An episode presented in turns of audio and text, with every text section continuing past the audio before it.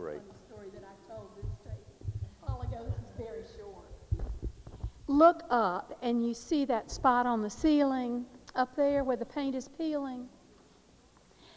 Well, we all leave our marks here, and some of us leave it in one way and others leave it in another way.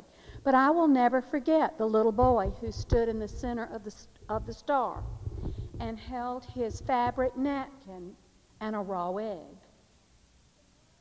And he popped the napkin, making the egg fly up to the ceiling. That was 30 years ago. Somebody asked me where he is now. He's probably president of some bank. I know he's leaving his mark somewhere.